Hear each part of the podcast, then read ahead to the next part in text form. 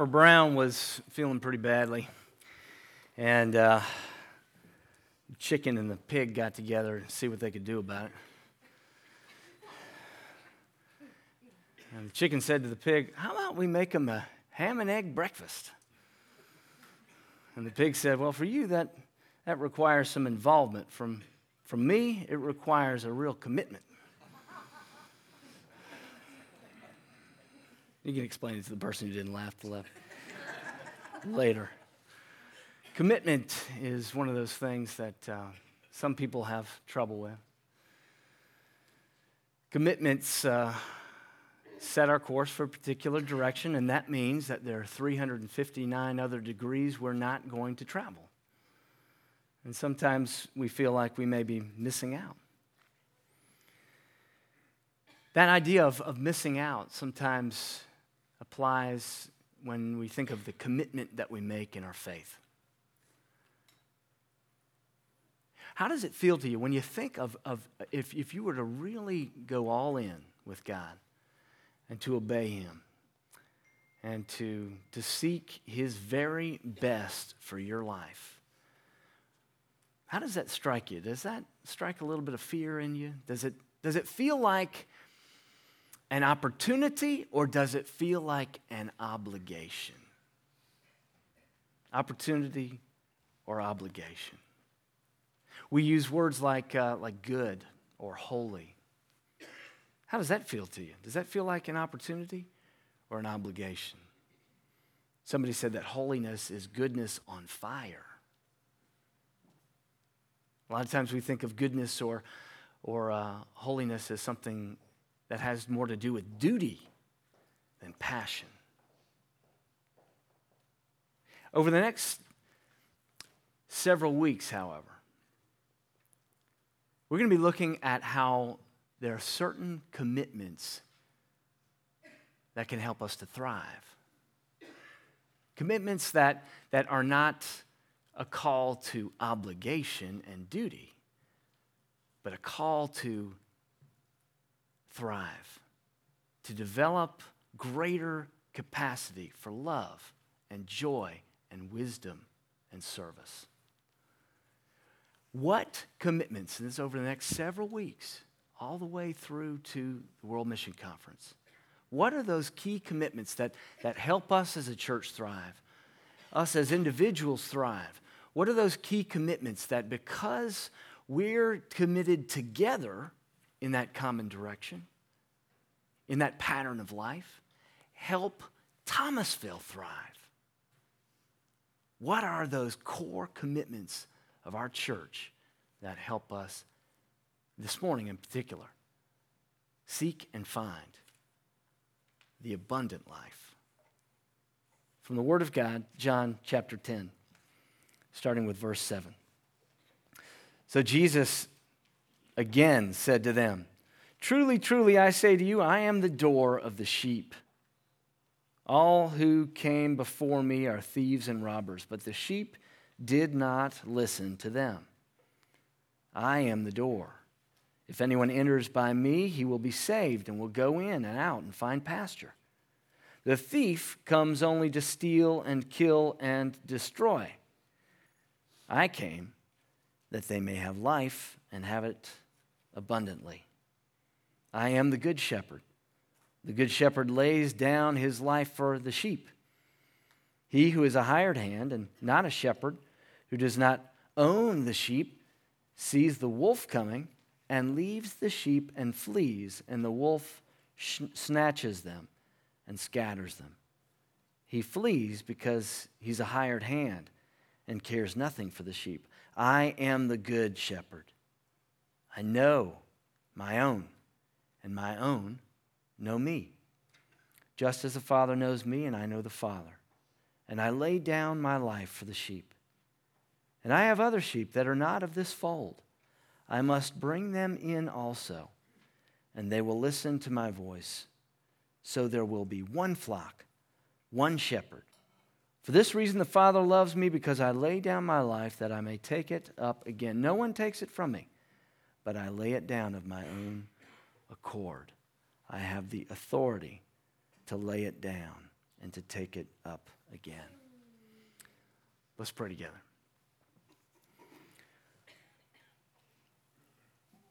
Holy God, help us to hear your voice this morning. Not my voice, but the voice of our Good Shepherd. For we pray it in Jesus' name. Amen. Jan Paderewski was a great virtuoso, a pianist. And he said, if I, if I go a week without practice, I will notice. If I go two weeks, my critics will notice. If I go a month, everyone notices.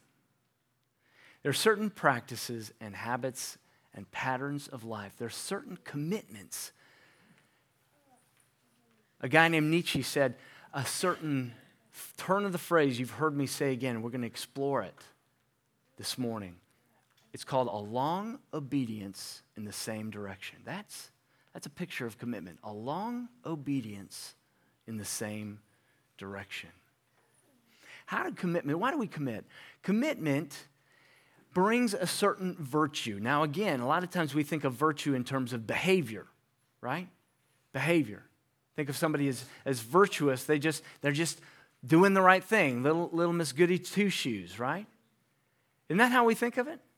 Now, why do I say it that way with just a little bit of sarcasm? Not, not sarcasm, but just a little bit of irony in my voice.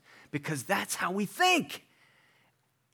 And the way we think shapes the way we act it shapes our pattern of life, and it shapes the commitments themselves.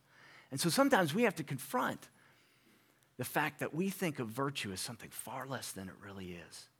We think of virtue as something less than it is, something wispy and thin rather than in terms of strength. Virtue is not so much about behaving as it is about strength and ability. We make commitments in order to become greater and more able to live the abundant life. That's why we make commitments to develop key core virtues that help us become more fully alive and more fully the individuals that we're called to be and the church we're called to be. So let's look at two. Let's look at two abilities that form within us when we make commitments. The first is this when we make a long obedience in the same direction, a commitment to a long obedience in the same direction, we develop the ability to embrace the passion of goodness and not just the, the duty of goodness, to really embrace what is good and right and true with a, with a sense of, of purposeful passion and energy that our life, our, our whole life energy goes into it with pleasure and not just capitulating to check the box. We make commitments, a commitment to God, a commitment to obey Him, in order to become more able to love what is good and right and true. Now, Uh, the thin and wispy version of virtue is, is people who are posers, right? I love that word. We used to use that when I was a, when I was a teenager. Huh? He's just a poser. He's got all the right equipment, right? But he can't use that equipment, whatever it is. It's just a poser, right? Somebody who's got a, a beautiful storefront, but nothing on the shelves, right? Just a poser. I, I remember dealing with a poser one time and that really fried my bacon. Talk about frying my bacon. Just to keep making reference to that early joke since it wasn't didn't have quite the punch I thought it would have. That fried my bacon too. But there was a there was a poser I had to deal with one time, and it was it was a long time ago during during Hurricane Katrina. And I understand that this church, uh, when when I was not here, before I was here, was a big part of of the cleanup in Hurricane Katrina. And so, so was I when I was at Signal Mountain. And, and what's, what's probably kind of funny is that some of you were probably there when I was there with, with Signal Mountain Pres, probably at the same time. And, and our church made a big time commitment to First Presbyterian Church, Ocean Springs. We showed up just a few days after the hurricane hit, and it looked like a bomb went off there everywhere. Houses were cracked in half, sidewalks were upended. The, uh, the, the highway that went across to Bay St. Louis was, was like dominoes. I've never seen anything like that. Storm surge wrecked that coastline. And I had this thought of despair. I just had this dread and despair. I thought, there is no way this can ever be restored. There were those little shopping bags in every tree, you know? I mean, seeing that would make you actually maybe, maybe use those inconvenient, uh, you know, uh, uh, you know, Publix bags that you're supposed to take and bring back. I mean, it, it was so bad that it might even motivate that. And I was just sitting there, and, and, and I'd, I'd come across the, the pastor of First Pres Ocean Springs, who we, we, were one of the first groups in there, and I asked him a couple of questions, and it, it occurred to me that he could not answer any of my questions, and my questions were a burden to him. He was still in shock. And so, over the next couple of years, we made 12 trips there. So did you all, some of you all. And after a couple of years, I went there, I went back, and it was amazing to see what had happened. The local church self sorted and organized and rose up. Nobody, nobody organized us from the outside. We didn't have some central Politburo telling us how many rolls of toilet paper and bottles of Clorox to take down there. It was just a beautiful thing to see people doing that. And then I saw the poser. And this was a guy that I already had uh, uh, uh, some distrust for. And this was somebody who sought power in, uh, in the hierarchy of the church, in the former denomination of which I was a part. Now, this is an indictment on the, the whole church, but this is an indictment on somebody who misrepresented his position as though it were he and his team who did all that work. I was, I was so disgusted to see represented in ink a magazine that showed a lot of the things that this church and, and that Signal Mountain Church had done through Ocean Springs Presbyterian Church. That another organization was taking credit for, one person in particular, posing for the camera in front of things that other people had done. And you know, I felt sorry for him because you know why? He missed out.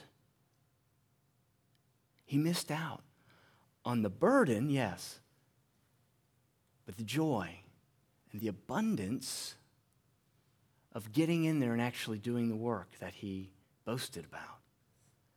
And you say, Tim, this is recorded. This is going out on the internet. Well, this is recorded too. You know, Jesus is talking about real people. He's talking about people that are right around him. He's saying, the, the people who came before me were, were thieves, they were dishonest. And his point was that they wanted the appearance of goodness, holiness, but they didn't want the abundance of it. They wanted the power of the temple or of the church, but they did not want the influence, the transforming influence of the power of good in people's lives. Bonhoeffer said this he said, The Christian life is not so much about carefully avoiding sin as it is about courageously pursuing the will of God. Isn't that beautiful? The Pharisees, in other words, the Pharisees, they're always going to be Pharisees. They can be Pharisees anywhere. We, we can have Pharisees in any church, in any denomination, okay? It, I'm, I'm somewhere between 0 and 100% on overcoming my own Pharisaical nature, right? Aren't you? Yes, you are. And, and it's to settle for the outward appearance as opposed to the fulsome gift of goodness, to see it for what it can do for us. See, that's, that's why Jesus refers to the outward appearance as a thief, because it's, it's almost like you've been you've taken on part of what Jesus offers. And someone put it this way it's like you've gotten a shot of, uh, of, a, of a wimpy version of Christianity, and you've been inoculated against the real thing. The real thing is transforming power. And so when you think of being good, or you think of being holy, think of holiness as goodness on fire. So, so virtue, first of all, is an ability. It's an ability to be passionate and not just dutiful about what is good and right and true. Second, it's the ability to embrace goodness as something more than, not less than. All right, now let me say that again. It's the ability, the commitment that we make, the long obedience in the same direction, that commitment that we make to obeying God. You know, it, it, it, aren't we afraid? We're worried that it's going to be less than. Yes, you are. Yes, you are, and so am I. I'm, I'm afraid that if I if I go uh, if I make a, a, a a ham, a pig commitment, a full commitment, right? A real commitment to God, that, that it's going to bring less than what I want. It might make me not do things, or it might make me give up things that I think are going to bring me joy. And I think that, that, that love and joy and beauty and wisdom and service only come from my own sensibilities of what's good and right and true. And, and, I'm afraid, like you, and, and I worry, just like you, I'm concerned that if I make a full commitment to obeying God and, and pursuing His will and, and His best, that it's going to be less than, aren't you? Than more than. But a commitment, a long obedience in the same direction begins to show us that we can see the good. We can recognize in the good something that's more than and not less than. We fear missing out. But God's goodness expressed in and through our lives is more than. Now, I'm going to read to you what I hope will illustrate the more than of following the will of God. And it's it's a little lengthy and, it, and it's from C.S. Lewis, but it is one of the most um, concrete and shocking passages from any of C.S. Lewis's books from The Great Divorce. Now, the, the setting is this here's a man who wants to go, get into heaven. He's on the edge of heaven and he's greeted by an angel there. And he's trying to bring with him, this is kind of weird, a lizard on his shoulder who's talking in his ear. And he's trying to convince him that life is somewhere else. And here's what happens I saw coming towards us a ghost. Now, they call him a ghost because, because th- there isn't the strength of virtue yet, the full strength of virtue of heaven, of the glory of heaven. And so, as we uh, walk towards the edge of heaven, we're going to appear like ghosts as compared to an angel or somebody who's been there for a while. You see what I'm saying?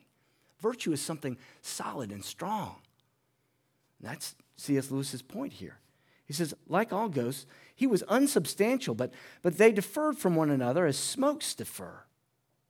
Some had been whitish. This one was dark and oily. What sat on his shoulder was a little red lizard, and it was twitching its tail like a whip and whispering things in his ear. As we caught sight of him, he turned his head to, to the reptile with a snarl of impatience. Shut up, I tell you, he said. He said it and wagged its tail and continued to whisper to him, he ceased snarling and presently began to smile. Then he turned and started to limp westward, away from the mountains, away from heaven. Off so soon, said a voice. The speaker was more or less human in shape, but larger than a man, and so bright that I could hardly look at him, like the morning sun at the beginning of a uh, tyrannous summer day. Yes, I'm off, said the ghost. Thanks for all your hospitality, but it's no good, you see. I, I, I told this little chap, here he indicated the lizard, that he'd have to be quiet if he came, which he insisted on doing, but of course, his stuff won't do here. I realize that but he won't stop. I shall just have to go home. So he's saying because the lizard won't be quiet, he's just going to have to leave heaven. Would you like me to make him quiet? said the flaming spirit, an angel, as I now understood. Of course I would, said the ghost. Then I will kill him, said the angel, taking a step forward. Oh, ah, ah, you're burning me. Keep away, said the ghost, retreating. Don't you want him to be killed? Well, you didn't say anything about killing him at first. I'm, I hardly meant to bother you with anything so drastic as that. It's the only way, said the angel, whose burning hands were now very close to the lizard. Shall I kill it? Well, that's a further question. I'm, I'm quite open to considering it. But it's, it's a new point, isn't it? I mean, for the moment, I was only thinking about silencing it because up here, well, it, it's so embarrassing. May I kill it? Well, there's time to discuss that later. There's no time. May I kill it? Please, I never meant to be such a nuisance. Please, really don't bother. Look, it's, it's gone to sleep on its own accord. May I kill it? Well, I think that the gradual pop process would be far better than killing it. The gradual pop process is no good of all, said the angel. Don't you think so? Well, I think over what you said, I'll think it over carefully, okay? Uh, there's no other day. All days are present now. Get back, you're burning me. How can I, I tell you to kill it? You'd kill me if you did. It is not so, said the angel. Well, you're hurting me now. I never said it wouldn't hurt you. I said it wouldn't kill you. Oh, I know. You, you think I'm a coward, but it isn't that. really isn't. I mean, I say, let me, uh, let me get an opinion from my own doctor. I'll come again uh, the first moment I can. This moment contains all moments. Why are you torturing me? The man said. You're jeering at me. If you, if you wanted to help me, why didn't you kill it without asking me before I knew? And then it would be over already. I cannot kill it against your will. It is impossible. Have I your permission? The angel's hands were almost closed around the lizard, but not quite. Then the lizard began to chatter to the ghosts. couldn't hear what he was saying. Be careful. Be careful, it said. He can do what he says. He can kill me. One fatal word from you, and he will. You'll be without me forever and ever. It's not natural, that lizard said. How could you live? You'd be only a sort of ghost, not a real man. Yes, yes, I know there, there, there are no real pleasures now, only dreams, but aren't they better than nothing?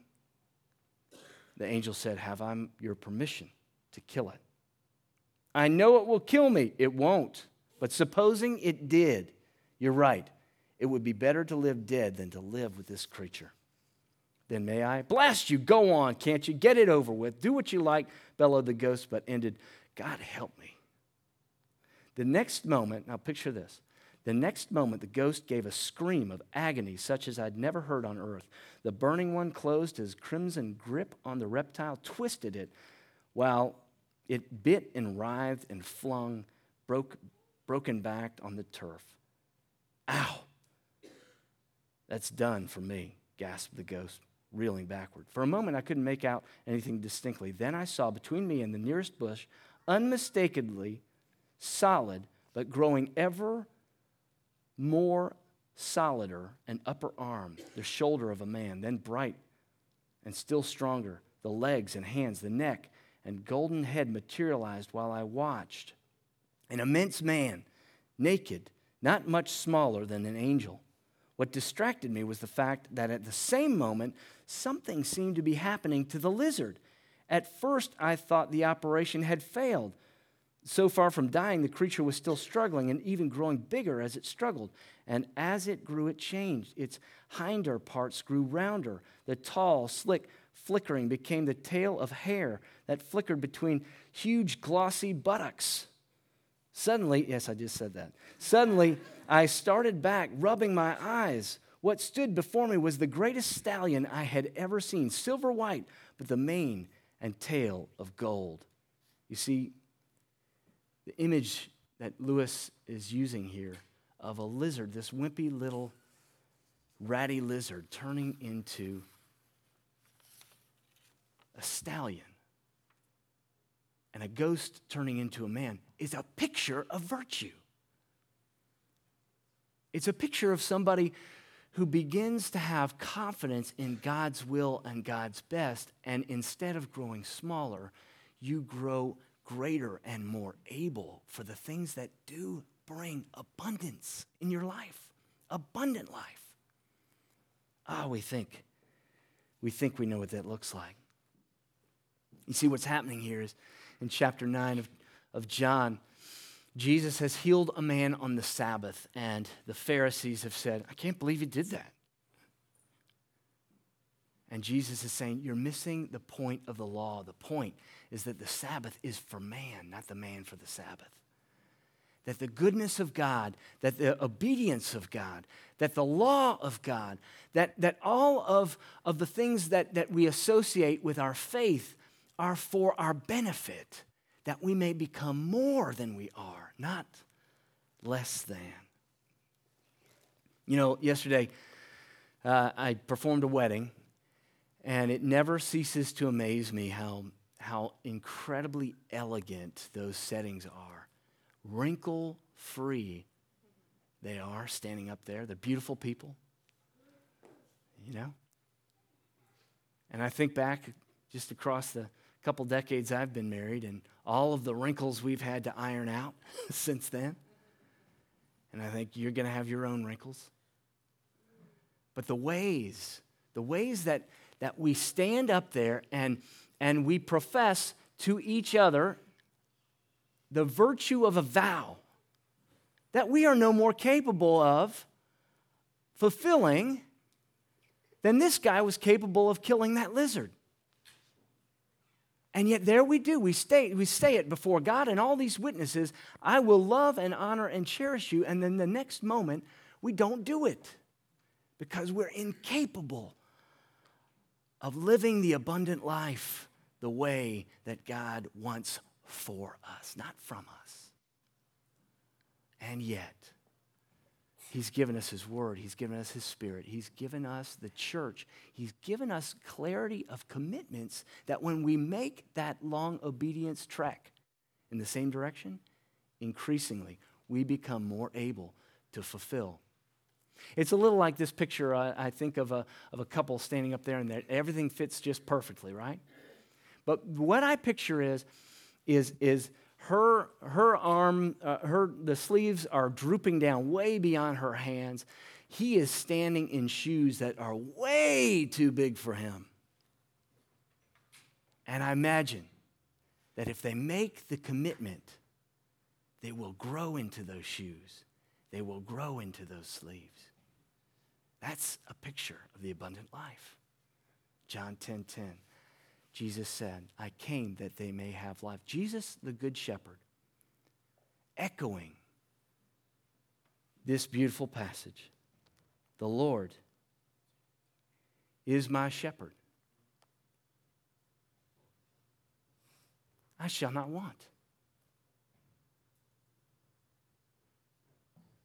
He makes me lie down in green pastures.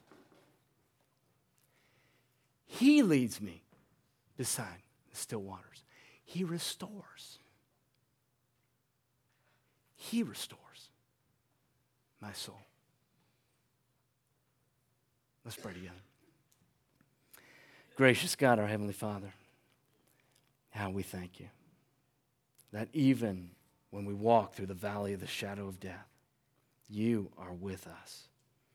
You prepare a table in the presence of our very enemies. You anoint our heads with oil, our cup overflows. Surely, goodness and mercy shall follow us all the days of our lives, and we will dwell in the house of the Lord forever. Amen.